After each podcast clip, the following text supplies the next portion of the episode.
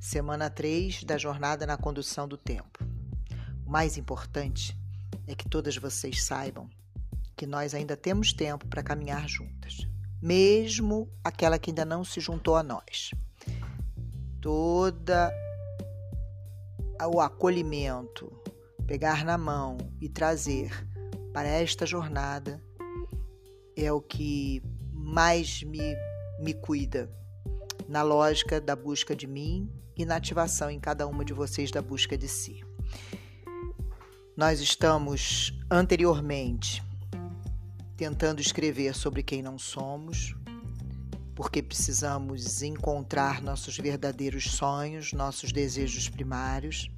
Começamos a escrever a história da nossa vida de sete em sete anos, o que quisermos escrever, o quanto quisermos escrever. E estamos ainda dos 0 aos 7 anos, no primeiro setênio. Então você ainda pode se juntar a nós. Acredito que até a próxima quinzena ainda possamos receber mulheres que ainda não tenham começado. Porque o cronograma muito rígido nos tira da intenção maior de despertar em cada uma de vocês a importância de conduzirmos nosso tempo. Então, não importa muito por hora que essa agenda esteja organizada e que nós estejamos conseguindo estar todas nós na mesma etapa de escuta no podcast, na mesma etapa de rabiscos e escritas. Rabiscos, escritas e escutas. Então, hoje, a semana 3 vai tratar de disciplina e crenças. Eu vou começar com um conto Flor Vermelha de Caule Verde. Ellen Barclay. Era uma vez um menino. Ele era bastante pequeno e estudava numa grande escola. Mas quando o menino descobriu que podia ir à escola e caminhando passar através da porta, ele ficou muito feliz. E a escola não parecia mais tão grande quanto antes. Certa manhã, quando o menininho estava na aula, a professora disse: Hoje faremos um desenho. Que bom, pensou o menino. Ele gostava muito de fazer desenhos. Podia fazê-los de todos os tipos: leões, tigres, galinhas, vacas, barcos e trens. Ele desenhava o que vinha à sua imaginação. Ele pegou então a sua caixinha de lápis e começou a desenhar. Mas a professora logo disse: Esperem, ainda não é hora de começar. E ele então esperou até que todos estivessem prontos. Agora, disse a professora, desenharemos flores. Que bom, pensou o menininho. Ele gostava de desenhar muitas coisas, mas também gostava de desenhar flores.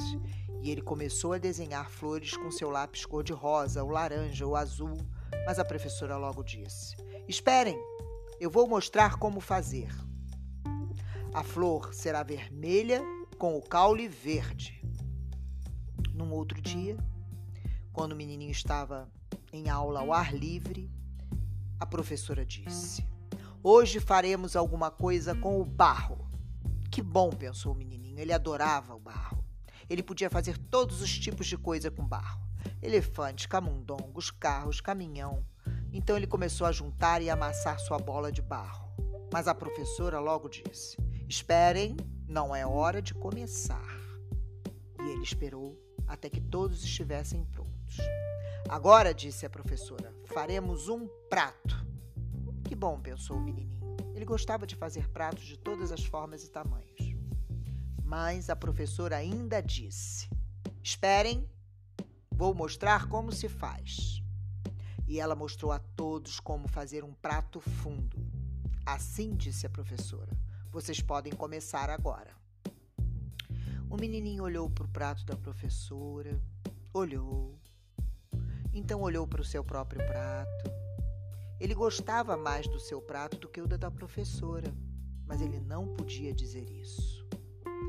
Amassou o seu barro numa grande bola novamente e fez um prato igualzinho da professora. Era um prato fundo. Logo muito cedo, o menininho aprendeu a esperar e a olhar fazer as coisas exatamente como a professora fazia. Muito cedo, ele não fazia mais as coisas por si mesmo. Então, aconteceu que o menino e sua família mudaram-se para uma outra casa, em outra cidade. E o menininho teve que ir para uma outra escola. No primeiro dia, ele estava lá. Uma nova professora chegou e disse: Hoje faremos um desenho. Que bom, pensou o menininho. E ficou esperando que a professora dissesse o que fazer. Mas a professora não disse. Ela apenas andava pela sala. Então, viu que o menininho estava parada, veio até ele e falou: Você não quer desenhar? E o menininho disse: Sim. O que, que nós vamos fazer? Eu não sei até que você o faça, disse a professora. E o menininho perguntou: Como eu posso fazer? Da mesma maneira que você gostar, respondeu a professora. De que cor? perguntou o menininho. Se todos fizerem o mesmo desenho e usarem as mesmas cores, como eu posso saber quem fez o que e qual é o desenho de cada um? disse a professora. E o menininho retrucou: Eu não sei. E ele começou a desenhar uma flor vermelha com o caule verde. E assim Vamos continuar conversando sobre disciplina e crenças com Dom Miguel Ruiz. As famílias geralmente estabelecem regras de conduta ajudam a manter a harmonia no tal grupo. Trabalhem duro, cuidem um dos outros, respeitem os mais velhos. Essas regras também criam punições para quem quebrá-las. O chefe de uma família toma decisões importantes, definindo as regras e aplicando-as. Um dos pais pode ceder autoridade ao outro, ou ambos os pais podem dividir igualmente o poder, formando governo dentro da família. Você e eu nascemos em diferentes famílias e crescemos em diferentes lares. As regras provavelmente eram diferentes, assim como as punições pelo mau comportamento. Mas nós duas fomos domesticadas usando um sistema de punições e recompensas, com certeza. Desde que éramos crianças, aprendemos que havia um preço a pagar pela nossa rebeldia. Quem serviu como chefe à família impôs as regras, usando seu poder e a sua autoridade. É melhor você tomar cuidado, alertavam-nos, usando Papai Noel, Bicho-Papão, Santos Mortos para defender a opinião dos líderes, dos nossos pais. Os pais contam histórias para controlar os filhos, a fim de disciplinar crianças indisciplinadas. Eles, no fundo, intimidam seus filhos. Para mantê-los longe do perigo, usam qualquer meio que julguem apropriados. Os próprios pais são governados por estritas lições de sua infância.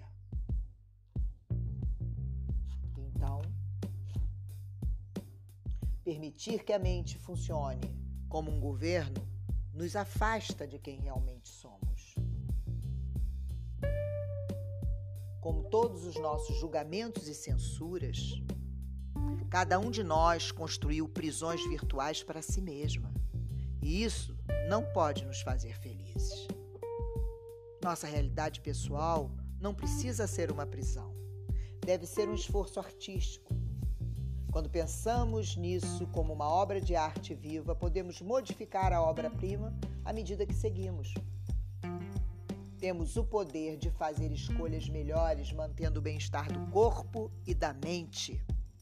a maioria das pessoas declara mil pequenas guerras ao longo da vida, lutando contra todas as críticas e opiniões rivais. Você tem a sensação de que não está sendo respeitada então, se torna desrespeitosa. Tudo isso inibe a sua inclinação natural para amar e ser generosa. Seu Congresso indeferiu sua autenticidade, o que significa que seu governo derrotou o seu verdadeiro propósito e instaurou em você crenças, crenças limitantes. Pense nas ideias que o definem, ideias que dizem ao mundo quem você é. Você é um ativista ou um voluntário? É um workaholic? É liberal ou conservadora? Você é extremamente leal? É temente a Deus? Patriota? Fã número um do time da, do seu estado? Essas podem parecer formas admiráveis de se escrever e de escrever a si próprio, mas em algum momento facilitar a sua vida? Quanto tempo você gasta explicando e defendendo uma posição? Você critica pessoas que se descrevem de maneira diferente? Dá ordens à sua família e amigos, esperando que sejam tão fanáticos quanto você? Ainda tem desejo de começar uma guerra ou apenas ganhar alguma batalha? De qualquer modo, as opiniões não estão onde o seu poder está. São apenas opiniões. Um bom argumento ainda é apenas um bom argumento. Vamos lá. Pense nas suas crenças. Elas são mais importantes do que suas verdades? São mais preciosas do que o amor? Respeitar o direito de alguém a uma opinião é um ato de amor. É um presente deixar que os outros compartilhem seus pontos de vista. Não é tão difícil ouvir sem julgamento. Não é tão estranho dizer não sei e desarmar aquele momento. Deixe que os outros saibam que eles têm um argumento válido. Olha uma novidade: nós não temos que estar sempre certas. Nunca precisamos ser o eu. Ou por vezes. Estamos defendendo a integridade de algo que não é real. Você já parou para pensar nisso? Em, outra, em outras palavras, precisamos perder nossas máscaras, abandonar o fingimento. Estamos ficando incapazes de sustentar o que não somos. Ficaremos nus e autênticas diante do mundo. Isso pode ser realmente aquilo do que precisávamos há muito tempo. Se nos recusarmos a abandonar velhos hábitos e pretensão, como podemos experimentar a nossa verdade? Continuaremos em desacordo com o mundo? Continuaremos a ver injustiça em toda parte e tornar nossa vida tão difícil? A voz do eu insiste que estamos certos e que todos os outros estão errados. Mas de onde vêm as nossas ideias em primeiro? Se ousarmos incorporar novas ideias, o que estará em jogo de verdade? Quem precisa ser protegido dessa perturbação? Se queremos paz de espíritos, não as encontraremos argumentando e insistindo no mesmo ponto. Encontraremos inesperada paz quando pararmos de tentar defender o tal personagem principal. Vamos continuar a caminho de encontro a nós mesmos? Então vamos lá. Prosseguindo. Tarefas para a semana. Após escrever sobre o primeiro setênio, você deve escolher uma foto sua desta etapa, dos 0 aos 7 anos. Caso não tenha, de uma criança, em uma revista ou na internet, que você sinta que lhe representa. Escreva o porquê da escolha dessa sua foto. Crenças, minha amada, são um comando dentro da sua mente. Determinam o seu comportamento. Suas emoções não estão ligadas a religiões, mas são parte integrante de quem você é. Essas crenças podem lhe impedir de chegar aonde você deseja e de por vezes ser quem você realmente é. Lhe acompanham, eu diria, lhe perseguem dia e noite. Por isso, você tem tanta dificuldade de saber como e onde chegar. E como, ou melhor, o que colocar na sua agenda todo dia para chegar aos seus sonhos. Existem milhares e milhares de crenças. Vamos olhar hoje para as crenças de identidade e de merecimento. Crenças de identidade são aquelas que contam a tua história. Que comando você tem dado para o seu cérebro? Você já está escrevendo quem você é? Cuidado! Vamos ficar muito atentas ao que nosso cérebro, nossa mente acredita que sejamos. Crenças de merecimento. Por exemplo, minha família sempre foi muito simples. Eu gosto só de lugares assim. Não fico confortável em lugares muito sofisticados. Não tenho uma boa relação com dinheiro. Tudo para nossa família só chega com muito sacrifício. E etc, etc, etc. Onde estão suas crenças? Quando você instala uma crença em você, sua mente funciona como uma busca do Google, tentando encontrar todas as justificativas plausíveis para que você permaneça e reforce determinados comportamentos. Mas isso acontece com crenças limitantes e empoderadoras. Então, é uma excelente, pode ser uma excelente notícia. Vamos escolher um lugar tranquilo e um momento tranquilo para conversar com o nosso coração. Nesse momento, tire o seu cérebro. Vamos, vamos escolher três crenças de identidade e três crenças de merecimento que acreditamos estejam em nós. Eu gostaria de ver você encontrar aquelas crenças que estão dentro de você e estão impedindo que você chegue a seus verdadeiros sonhos. Resumindo, todos nós temos crenças mas precisamos abraçar as que vão nos levar onde nós queremos ir, onde nós queremos chegar. Você precisa encontrar aquela, aquela crença que está lhe impedindo de prosseguir. Vamos sonhar? Vamos olhar para aquela foto onde você estava feliz, alegre, ainda sem crença limitante. Ou aquela criança que você escolheu e sentiu que lhe representa, lembra? Olhe por alguns minutos para essa imagem. Quantos sonhos, quantos desejos. Agora imagine se você não tivesse problemas, crenças ou desafios de dinheiro, geográfico ou tempo.